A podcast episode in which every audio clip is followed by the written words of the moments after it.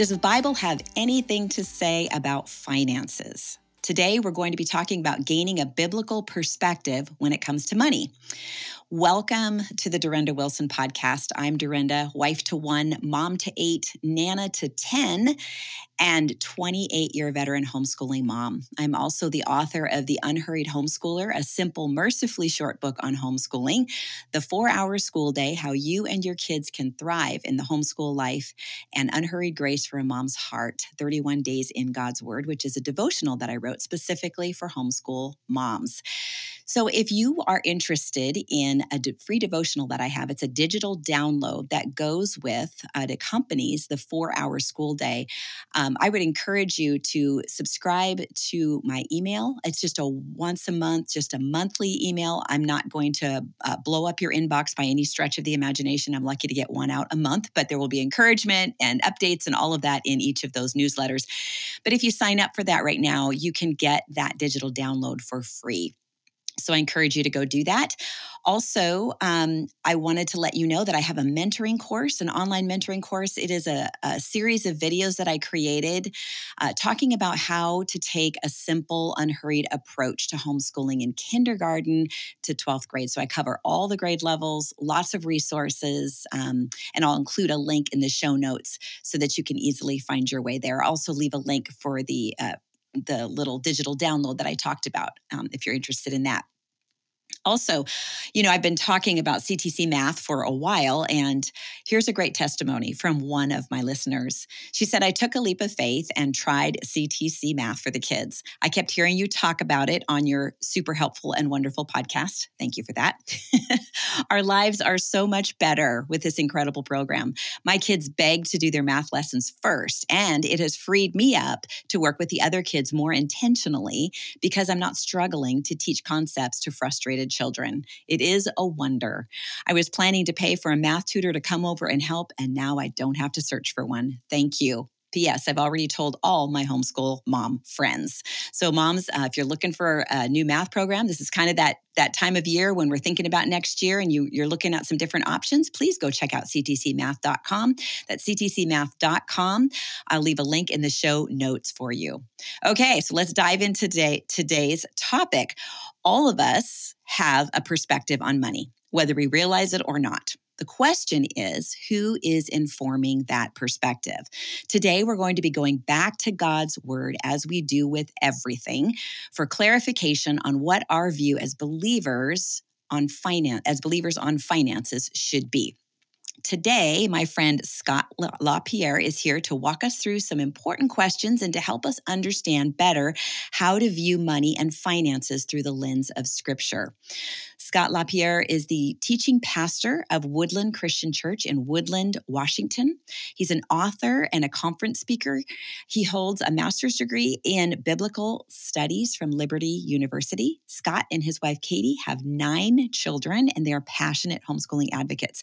Scott is a former school teacher and Army officer. You can learn more about him at scottlapierre.org. I hope you'll go check that out. Welcome, Scott. Thanks for being here with us today. Yeah, thanks for having me, Durenda. Really glad to be on your show with you and have this time with you and your listeners. So, well, I'm excited because finances can be quite uh, a burden for growing families. And I think it's important for us to be looking to God's word for clarity on, you know, on finances because of course he is the one with the answers and he understands completely uh, what actually works and what doesn't, what's good for us and what is not. Um, mm-hmm. But you published a book a while back called Your Finances God's Way.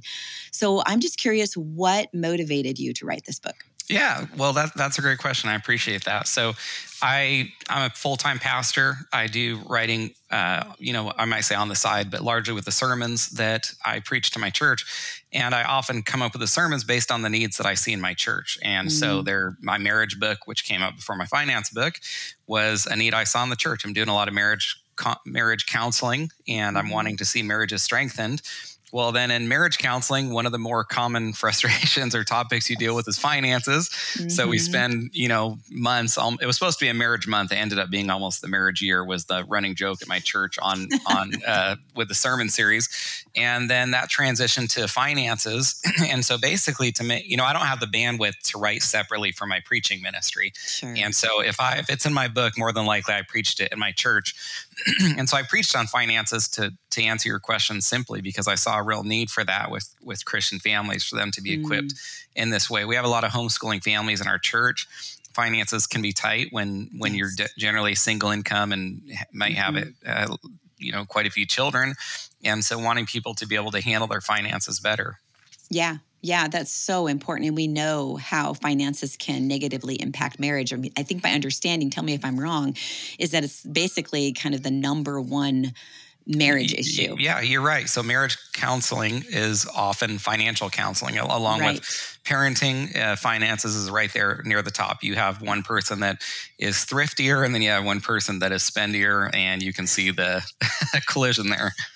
Yeah, and I think that's pretty typical. There's usually a spender and a saver um, mm-hmm. in the marriage, and it, you know, kind of like the opposites attract kind mm-hmm. of thing. but the, the other issue is even if even if you're you can come to an agreement, there's just an anxiety that's caused when money mm. is tight and so let's let's just say you're having some financial problems in your in your marriage well then that spills over and you take out that frustration you're just struggling you're stressed out your yeah. spouse happens to be you know the person that's next to you and and mm-hmm. it's like mm-hmm. you're on edge with each other and it doesn't even have anything to do with what the other person's doing it just has to do with the financial problems you're having and now it's it's affecting your marriage Right, because those aren't those aren't problems you can solve in a day.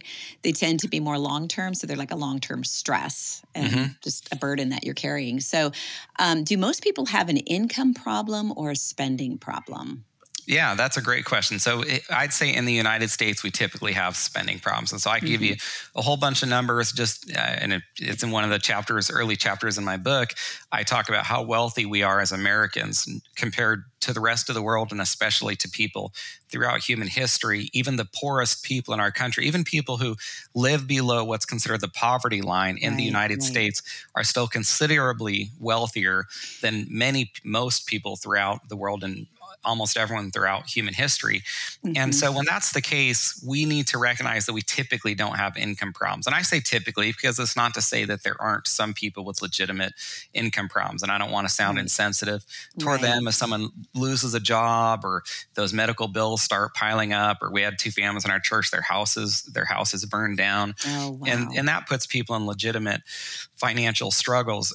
but for most people, we it, we have spending problems. And if you I, I, hope your listeners can recognize the big problem associated with having spending problems, but thinking you have an income problem. If you mm-hmm. think you have an mm-hmm. income problem, mm-hmm. you're putting the fault in the wrong place. Probably you're on your job or your boss for not paying you well enough for right. how hard you work, right?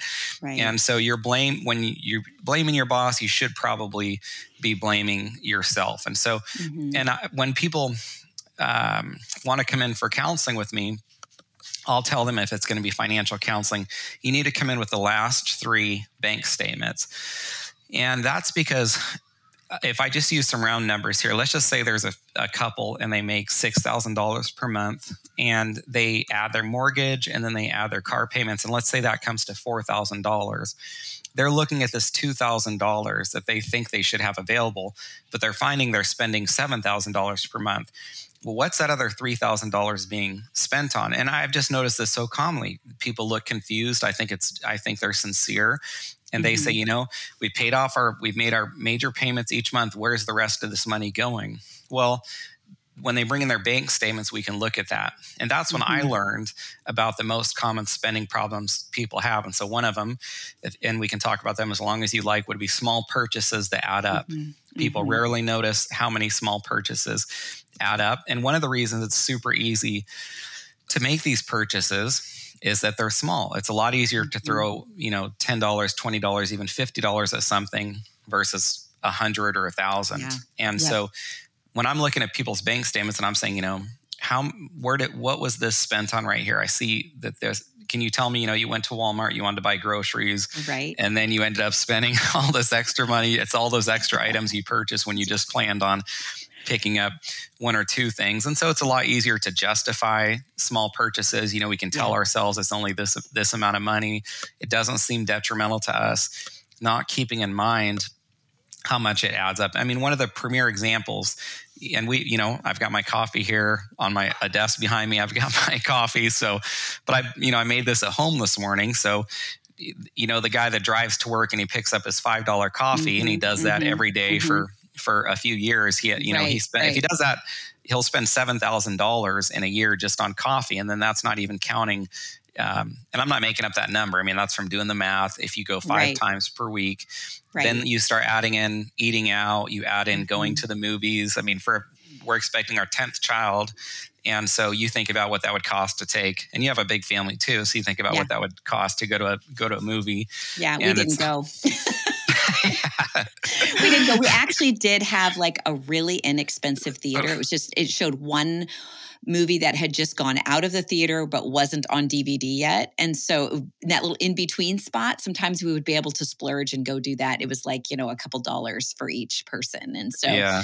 that was a lifesaver for us. And I remember one year at Christmas asking my parents um, just for basically uh, like a movie theater trip for our whole family. You know, like uh-huh. actually going to the theater to a current movie, and it was it was I think it was at the time it was it cost us somewhere around seventy five dollars, and I don't know that we got much in the way of food or anything. So it was it was pretty wild, but it was fun. It was a treat. It was a gift. It was something my parents could give me. But yeah, those things add up so quickly. Mm-hmm. Yeah, it's so true. You don't you think about that five dollars per day, you know, five days a week throughout mm-hmm. the year. Mm-hmm. I, I would have never guessed seven thousand yeah. dollars. That's like a vehicle. You can buy a used yeah. vehicle for that.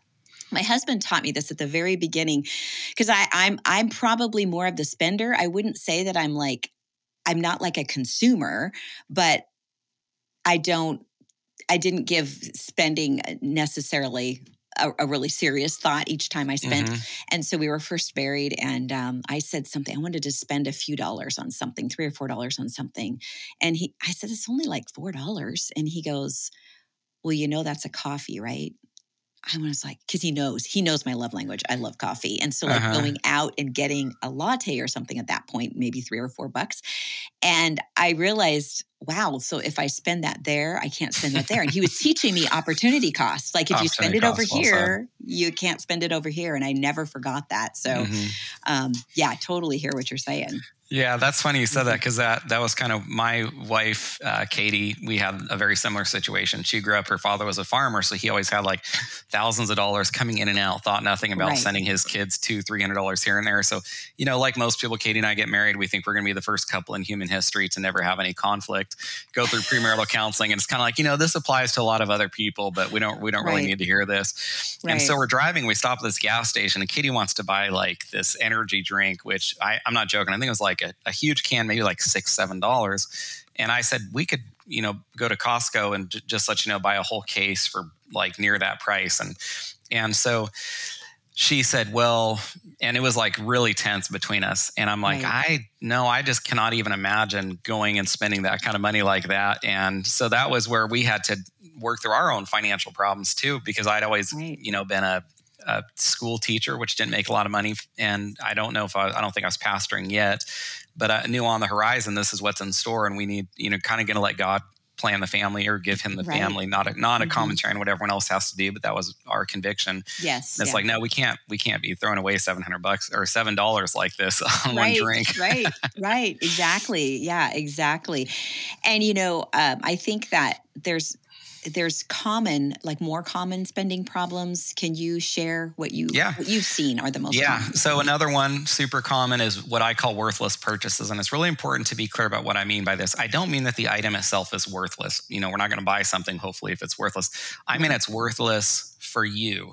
So, right. what makes something worthless for you? Well, it means you never did anything with it. It means it's the article mm. of clothing you bought that you never put on that stayed in your right. closet forever. It's that tool you right. purchased that you never used it's and we have so many worthless purchases in that sense that we go and how many things are sitting there for weeks months and there's a whole other a whole other conversation we can have about clutter um, mm-hmm. stuff you know most mm-hmm. people throughout human history struggled to have necessities and our struggle is we have too many necessities. Uh, right. One of the one of the things I wrote about in my book that I was shocked by is one of the most booming industries in our country is self storage. Um, yeah, I've heard this. I've heard this. It's crazy. So Every you, time I drive by a storage unit place, I think of this. Yeah. Yeah, you want to you want to make some money. You want to be entrepreneurial or go into real estate. Go buy self storage units because they're just like exploding. And you know how it is. People buy this and then they think, well, I'll just go get the stuff when I need it. It right. sits there for years. They never access any of it, which yes, shows they didn't yes. need it. They threw away all that money. In mm-hmm. fact, I'm not kidding. The average average American pays $100 per month to keep a self storage unit. That's the average. Wow. That means, and I don't have one. So that means there's other people that are paying for me not having one. Mm-hmm. So people spending hundreds of dollars per month just to keep all this, for lack of a better way to say it, junk, or at least let's say worthless purchases. Right, right. It's, if it's something you're not using, that's the well thing. Said. You know, when when we moved across the country, um, we could only take so many things with us that we could fit in the moving truck, you know. So at the end, it, there was triage, you know, this or this, which are you going to keep? And but then we got over here, and and then a bunch of things went into the basement. And we five years later, we moved. Still there. It, it, and I hadn't opened these boxes the entire time we were in that mm-hmm. house. And so then you're asking yourself, did I really need to haul that across the country? Probably not. My mother in law always said three moves are as good as a fire yeah. for going through things. So moving can be a great way to keep things down to a minimum. But if we could just not purchase them in the first place, yeah. um, I, I, do you have questions that that we can ask ourselves before we purchase something? That I do. That, that's a super us. good question. Yeah. yeah. So I'll, I'll, share one story really quickly, and then I'll answer that. So I used to, okay. when I was a school teacher, we'd go on on field trips, and I think when one of my principals said that I seemed as concerned with the character development of my students as their academic development. Mm-hmm. So I was mm-hmm. always looking for opportunities outside of ac- academics to equip my students. And whenever we went on field trips, that's like the prime time because I taught fifth grade it wasn't in the curriculum to talk about money, but that was right. the prime time to talk about money. And I'm like, yeah. look, your parents, your parents are giving you a bunch of money today to to buy lunch. And I'm not joking, Durenda. There's a bunch of kids that are spending their money in the souvenir shop before we even get to lunch, so they don't even get to have lunch. And I'm like, we're we're gonna go to this place. There's gonna be a souvenir shop that's gonna super overcharge for everything. Do not spend mm-hmm. any money there. Mm-hmm. And then I would even tell them, I'll say, this is what's gonna happen when we drive back tonight to the school, I'm going to walk down the aisle of the bus and I'm going to look to my left and right at all the seats to see if any kids left their backpacks and things like that. And whatever you buy in the souvenir shop, you're probably going to leave in that seat because you already don't care about it. Right. You're going to waste your money on something. And before we can even get home tonight, you will have already lost interest in it. And I would tell the students that this happened every year before. And then many of the mm-hmm. same students would do it that year. They would have, I would just walk and I'm like, there's more stuff they bought, you know, that they spent too much money on and didn't even. And so my point is, as adults, the reason I share it with your listeners is we buy many things that we wouldn't care about leaving in the seat, even like, mm. you know, a week later. So, so right. here's my recommendation wait about two weeks to see if you still want to make the purchase. Most of the regret that people experience associated with purchases occurs within that first two weeks. Mm. And so if you'll wait two weeks, which fruit of the spirit, I mean, self control, you know, it's important for us to be disciplined Christians. And so uh, I don't even, this might sound too strong, crucifying the flesh. For some people, it might mm-hmm. literally be a crucifixion of the flesh to not buy that thing that right. they want. And so mm-hmm. wait two weeks, see if you still want to buy. And I think many people would be surprised how many things they do not want to buy two weeks later and how thankful they'll be that they didn't make that purchase two weeks later. Right. And then the other the other piece of advice which is tied into this is I encourage people to do research.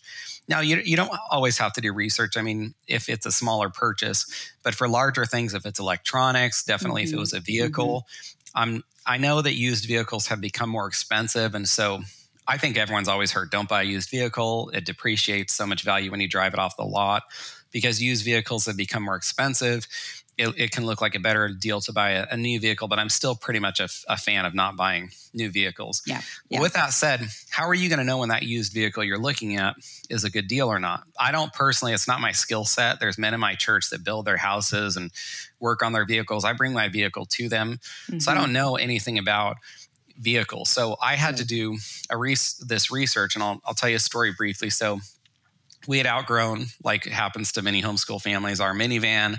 We're going up to the 15 passenger, right? Right. So this Yay. is a, a, pretty big, pretty big purchase for us. It is. Yep. And so I'm, I opened my Excel spreadsheet and I had kind of this formula where there was like the year, the miles, the model, and then it would kind of give me this rating for each vehicle. And I'd get up each day and I'd look and see, or sometimes twice a day, see whatever new vehicles were put on the market within like four or five hours of our house. And then I would record on this spreadsheet. And pretty quickly, Durenda, even though I know nothing about vehicles, I developed considerable familiarity with good mm-hmm. deals mm-hmm. versus bad mm-hmm. deals. Mm-hmm. And so, and this will be the case for almost anyone with things you do. Even if you say, I don't know anything about it, as soon as you start kind of doing this research, looking at prices, within probably a week. So I knew, wow, okay, this these are fair deals and they're all about the same. So I wake up this one day right and there's this van 15 passenger van and kind of like with my rating it like shoots off shoots off the page and i'm like it looked like this incredible deal. I called the guy and i just wanted to confirm that the numbers i was seeing were correct. I didn't tell him it looks like you're not p- charging enough for this but i'm just trying to confirm and he says boy you know you're the you just i just listed this. You must have just seen it you know and i said yeah and i said well i'm very interested in it. You're about three or four hours away. If i drive there i just like to be convinced you won't sell it out from under me. Mm-hmm. And he said, if you'll be here in four hours, you know, I won't, I won't, I won't sell it. And I said, thank you. And I kind of, you know, confirmed as I'm driving that I'm still heading there. So I get there and the, the van had this interesting logo on the side of it. And I said, Can you kind of tell me the story with this, with this man? Because I could tell he didn't own it. And he said, Well, I'm mm. friends with this guy that's a restaurant owner that has a lot of money. He purchased this van for the restaurant, never used it, just told me to get rid of it. And I think the guy might have been a Christian. And mm-hmm. he said, You know, by the time you came here, I'm not joking, he said like 500 people have called interested in it. Mm-hmm. And so I ended up getting that van. it was thousands of dollars cheaper than it should have been. But my point, Durenda, is I never would have known if I hadn't been doing the research. And and of course, it was kind of tough for those weeks. I so I recommend two weeks. You could even wait three or four weeks mm-hmm. while doing that research to be in the minivan versus the you know 15 passenger. But i think it's worth it. I think it's worth it with houses. If you don't know anything about houses that's a major ex- expense. Yeah. so do your research. And you know you moved across the country. I'm sure you guys did considerable research. So by the time you take that plunge you you can be determined that it's a, a good purchase for you Right, right. And I think, uh, talk about the 15 passenger van. Our story is my husband was doing that research. He'd been watching and looking and looking at the strengths and weaknesses of each brand and their durability and all of that. And um, it, it turned out this one van became available, but it was through a rental car company, which we'd never thought about looking at a rental car company because they have to maintain them to a certain mm-hmm. degree and get rid um, of them when they get to yeah. and get rid of them yes. And so this was just like a working a bunch of workers used to you know they used to haul them in this in this van. And so we had that van for 12 years oh wonderful. and it was the most dependable thing ever. So yes i totally hear what you're saying. And yeah just spending a little bit of time and not being in a hurry um, i think being prayerful too over it you know like lord just the Lord obviously like magnified that one particular one to you and um, yeah that's that's just awesome yeah but, and so know, just just to connect the dots my point is wait those two three weeks and then mm-hmm. th- what do you do during those weeks it's not just waiting that's when you're doing your research and right. then the one other thing i'd say because there's wisdom i mean how many proverbs tell us in in mm-hmm. different ways or sometimes it's the exact same right. verse right. there's wisdom in many counselors mm-hmm. Talk, if you're if you're looking at vehicles, talk to the people you know who look, who know vehicles. Talk to the yes. people who know yes. houses. Talk yes. to the people in your church who know about plumbing or or patios. If you're thinking of building a patio. Yes, yes. You know, also uh, my husband always says it's it's worth it to take the car you're considering buying to your mechanic and just having them look it over. Um, you know, you maybe spend 50 bucks and you you know you kind of at least know what you're getting into um, because my husband isn't mechanical either and so you know like you took it to the guys at your church he, my husband just paid a mechanic to look at it he goes like i can either spend 50 now or maybe spend thousands later if if it's not the right vehicle so um, that's another another little tip there but you know a lot of people have heard that saying that uh, money is the root of all evil. Now we, we know that's not actually completely accurate. So could you could you explain that to the audience? Yeah. So I have two of my elders use King James. I use ESV, and right. so I'm I'm definitely not anti King James by any means. Although right. we don't, I've never preached from it, and. Right uh, unfortunately, there's a poor translation there. The King James is where that came from. That the, mm-hmm. the love of money is the root of all evil, or I think it even says money is the root of all evil. And so that's that's a poor translation for a couple reasons. First, money is not the root of all evils. There's plenty mm-hmm. of evil unassociated with money. But then, second, it puts the blame on money, which is amoral. It's not moral or immoral. Mm-hmm. There are many mm-hmm. ways in which our world twists things, like guns, for example. Guns mm-hmm. are amoral. Our, our world wants to act like guns are bad, right? Right. So, right. money itself is a resource or a tool, like most other things in life, and it mm-hmm. depends mm-hmm. what we do with it. But our mm-hmm. relationship to it, kind of like food, food is right. amoral, but our relationship to it is moral, right? And so, our relationship to money, how we view it, what we do with it is immensely moral. Mm-hmm. In mm-hmm. fact, one of the things I try to help people see in financial counseling is that money is a stewardship. We don't really mm. own it. Like right. many things. In fact, this can apply to almost, you know, we talk about our marriages, our right. children, our homes, the office you're using now, the office that I'm using. All of these mm-hmm. are are we don't own God. We should view these as stewardships. Right. And one of the nice things, if you view finances as a stewardship, if you recognize it's not really your money, it's God's money, you're first, you're going to be much more serious with it. But second, you're going to be able to give it away much easier, right? You're not really mm-hmm. giving, mm-hmm. when you give to the church or a cause or something like that, you know, Dennis, you know, probably know Dennis Gundersen, Grace and Truth books, and he speaks at homeschool conferences. He was in the area, spoke at our church, took over this missionary organization. Well, if we want to support him and give money to him, it's not really our money we're giving; it, it's mm-hmm. God's money. Mm-hmm. And so mm-hmm. that's a super important principle with finances is to be is to view it as a, as a stewardship that it doesn't really belong to us in the first place. Right. Right. It, and it takes actually takes the pressure off too. And I think also just I did this with the kids at one point when I would just I would just get too emotional when it came to uh, disciplining them and that kind of thing. And I was praying about it, and it was like the Lord reminded me of when I was a nanny and um, I wasn't the parent. You know, I, I, would go to the parent and say, How do you want me to handle this? How do you want me to, you know, what do you want me to do with your child in this situation? And so I started thinking of my kids as just God's kids. And he was the dad. and uh, you know the main dad there's they have their earthly dad but then the main dad during the day maybe when dad's not available and i would just go and say lord what do you what do you want me to do with these kids your kids are misbehaving. Boy, that's a it fantastic. Just helped me, it just helped me have perspective and not feel so emotionally attached to everything. And so I think you could. It's it's kind of it's basically along that same line. An emotional attachment. Yeah, I, right. that's really good. I'm probably gonna have to steal that Durenda. Pastors are thieves typically. You know. Oh always, yeah, go for so it. I'll try to remember to, to quote you in that when I oh, use that. Don't worry about it. so this is a really interesting question. Do you think the way we handle money says much about us spiritually? Yeah, I, I, absolutely do. I think that tip, maybe you've heard this saying before. If you want to understand someone, the two things to check out are their are their calendar and their checkbook. You know, the calendar te- that tells you how they spend their two most important resources, right. their time and their money. Mm-hmm. And I and I think there's considerable truth to that. You know, the way we says spend our time says much about us, and the way we spend our money does. And and one of the things that I I try to tell people is that every financial decision is a spiritual decision. So the mm. problem is we look at we kind of compartmentalize our lives and we have like these spiritual areas probably like our marriage and our children but finance is, is like it's a, it's not spiritual and which is completely wrong what what mm. makes something spiritual well if the bible deals with it it's spiritual if the bible right. talks about it it's spiritual Mo- Jesus preached on money, or many of his mm-hmm. parables related to money, more than most other mm-hmm. topics that we do consider to be spiritual. So, mm-hmm. if the mm. Bible determines for us what is spiritual, and then the more frequently something is discussed, the more spiritual it is, right? Like prayer, love, right. forgiveness. Well, money is right. right there toward the top of these topics, which makes money immensely spiritual. So, the way we handle it says much about us uh, uh, spiritually. That's an interesting thought because it, it makes I, I'm already like you know self-analyzing here. What does my calendar say, and where am I spending my money? And I think that's a really great thing to maybe stop and really look at and prayerfully go over. Um, so I love that.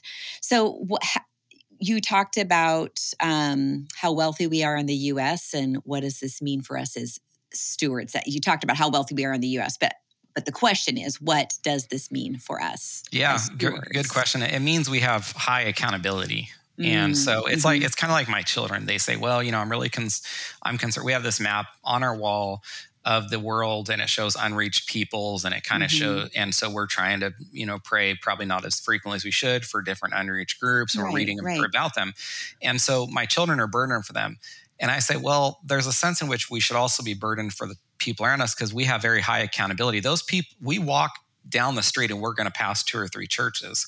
Those people have never seen a church. So we have considerably high accountability. It's not to say we don't want to reach them with the gospel, but it is to right. say that that people in the United States who they can't, you know, go a few days without hearing about Jesus mm-hmm. ha- have incredible accountability. Well, similarly, because we have such exposure to churches, because we have so much money, we have much higher accountability in this way. And so mm. God does expect more of us. And and so I'm not a fan of of tithing in the sense that I don't think that it's so if there's actually probably if you want to follow the Old Testament law, you'd have to give about closer to 25% because mm-hmm. there were multiple tithes. So if someone says, hey, well, I feel bound to tithe, I would say, oh, okay, great. Wh- which tithe? Or all of the tithes or just one, you know?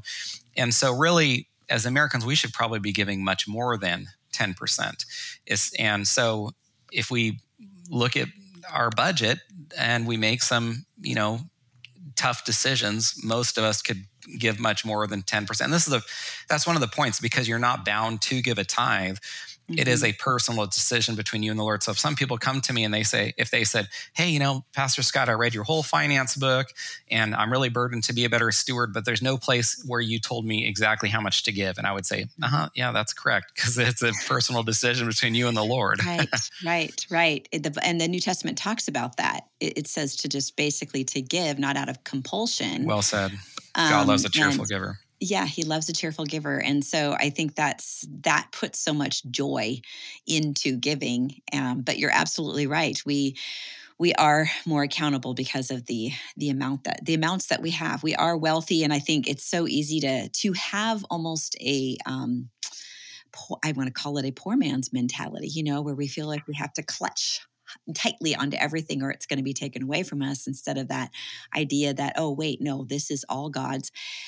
How does he you know asking him how does he want us to spend this? And such a different different perspective.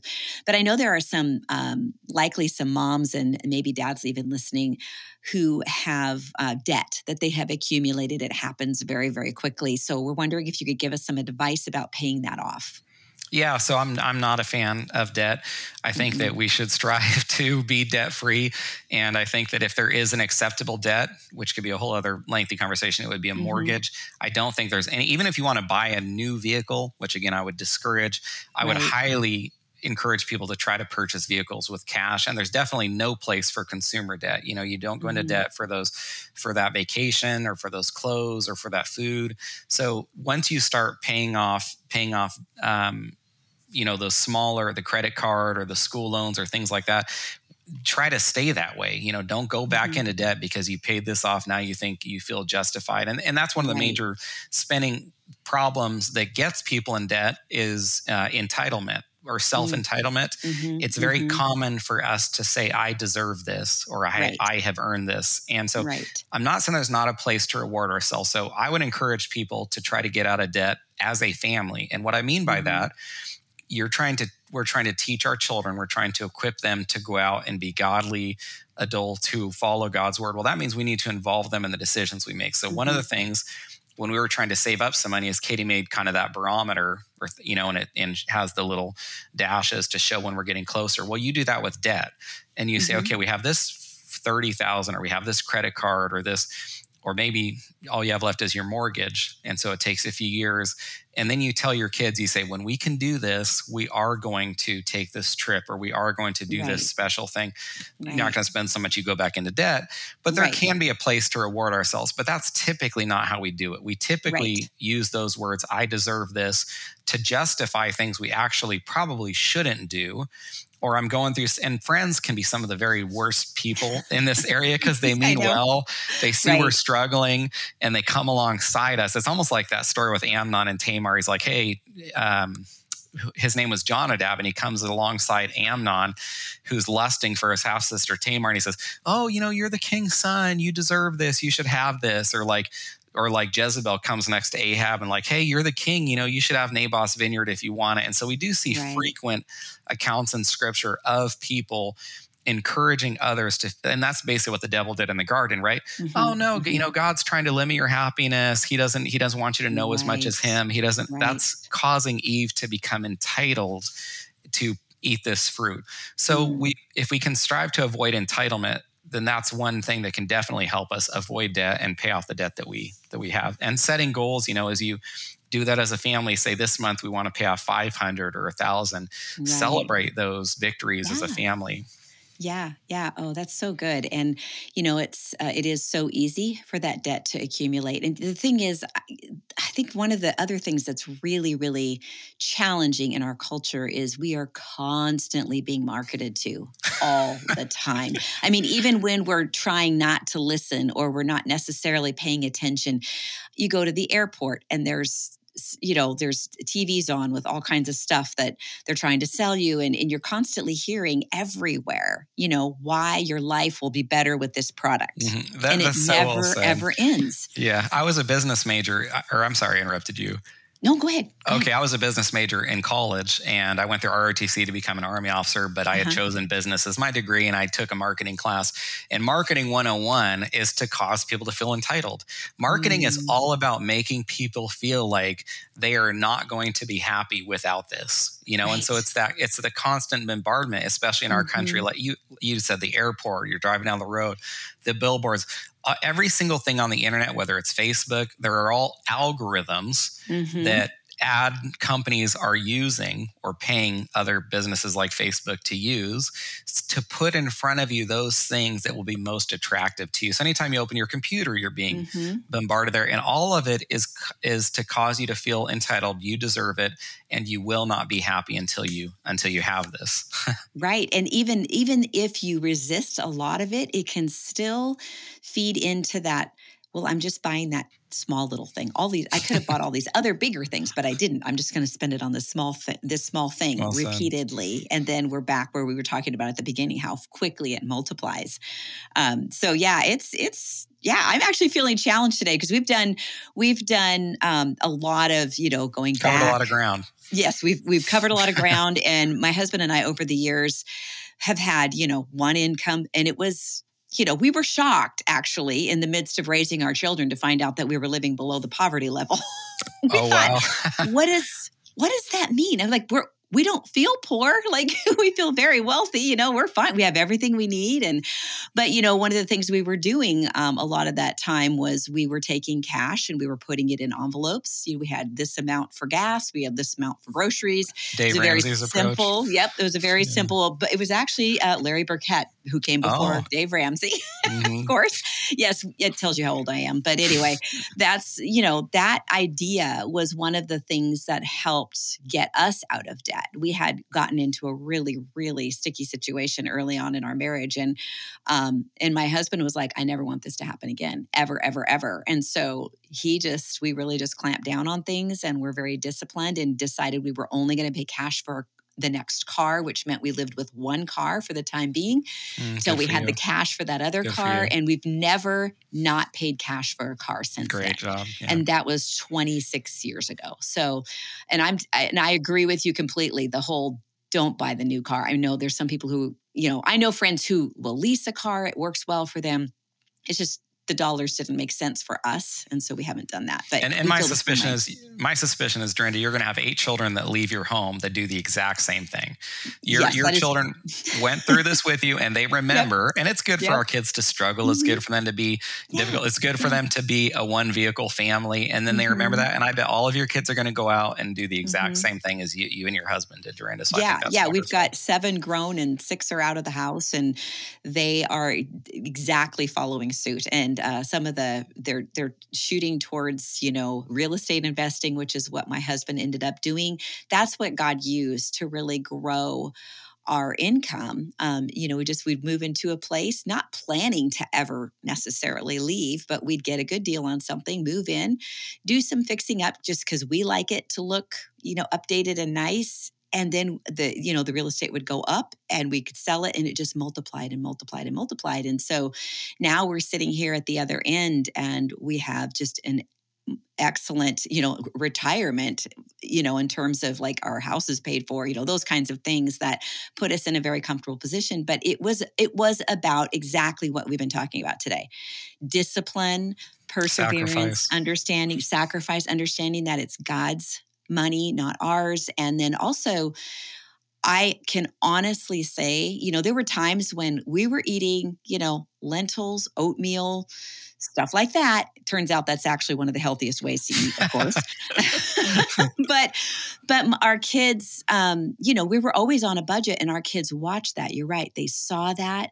They're all very good with money now and and it had to do with not all the courses we brought them through but the life we lived experiences. well said. Yeah yeah so okay last uh, question what advice do you have for parents who want to help their children be good financial stewards i think we sort of covered that like yeah. modeling it right yeah that's good i think more is caught than taught right and yes. so yes involve your children it's we can never they're never going to get the stuff in the public school system i remember being in, right. in the public school system and i don't remember any finance classes mm-hmm. well in homeschooling, we can teach our kids whatever we want. And so, mm. one of the mm. best ways to do that isn't to open, I mean, you can open a math or a finance sure. book if you want right. but i would say involve your kids in your life experiences talk about what you're you're giving even we tell our kids we say you know we're going to give here we're giving this to the church this is how much we gave here and mm-hmm. we say mm-hmm. don't talk to anyone about this right right but if your kids don't have any involvement in these decisions that you're making, then they're not going to know how to handle finances themselves. And they mm-hmm. watch and they see things. You never had to tell them anything, and they saw you were you had one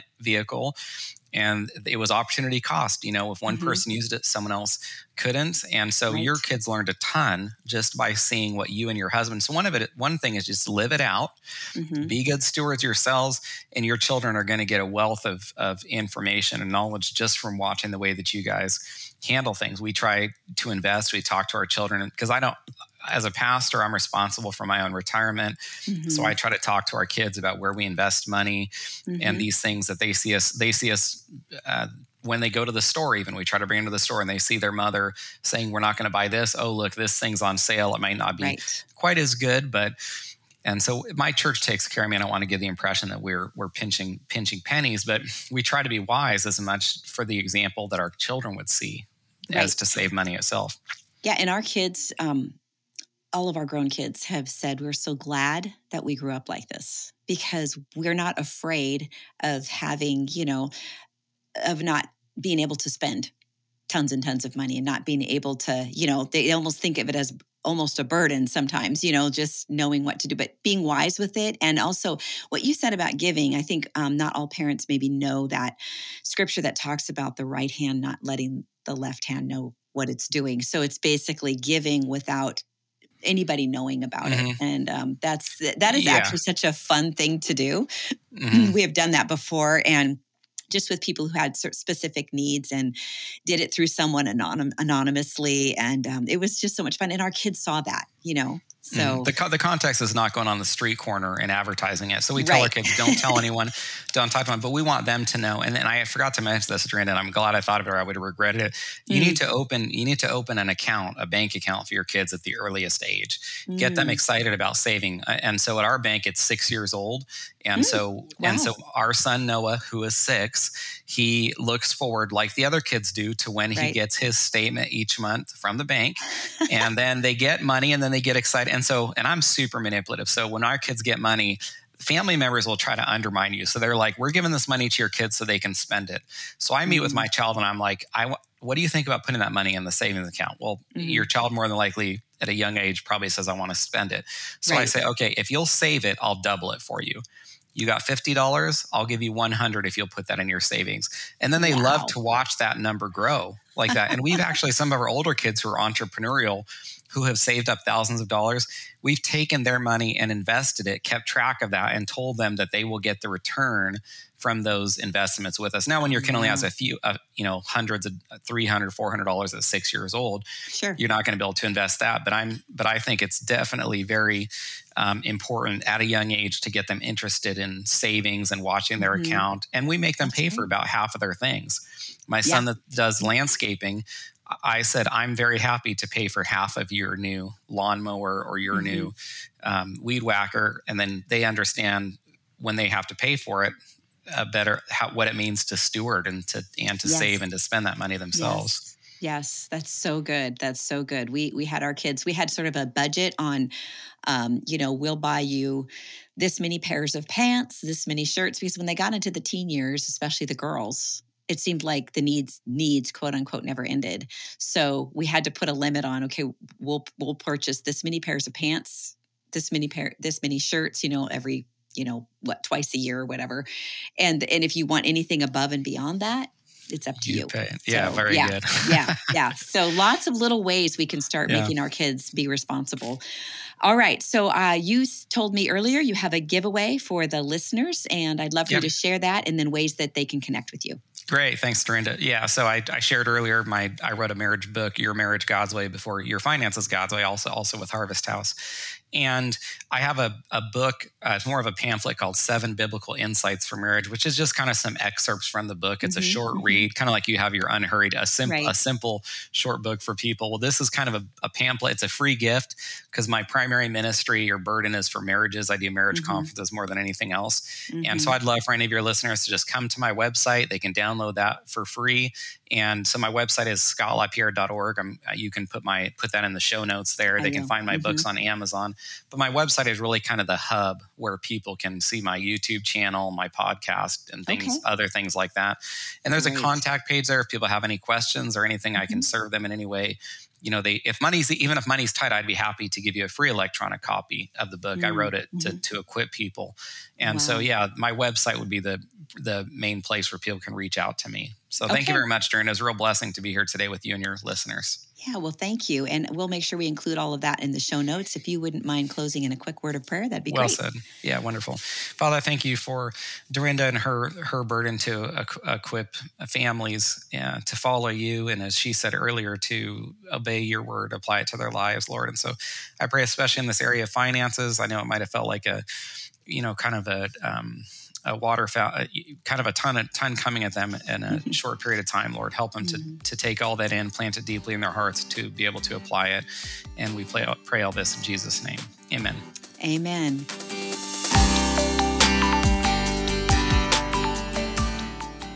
And lastly, moms, I want to uh, let you know about one resource that you might be interested in checking out. Um, are you looking to give your child a well rounded education while also ensuring positive socialization opportunities and their uh, ability to succeed in life? Consider joining a classical conversations community and homeschooling alongside local families.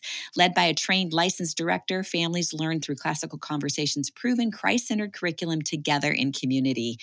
With locations in all 50 states and over 50 countries, there is bound to be a community near you. To find your community today, visit classicalconversations.com slash Durenda. That's classicalconversations.com slash Durenda, and I will leave that link in the show notes. Have a great day.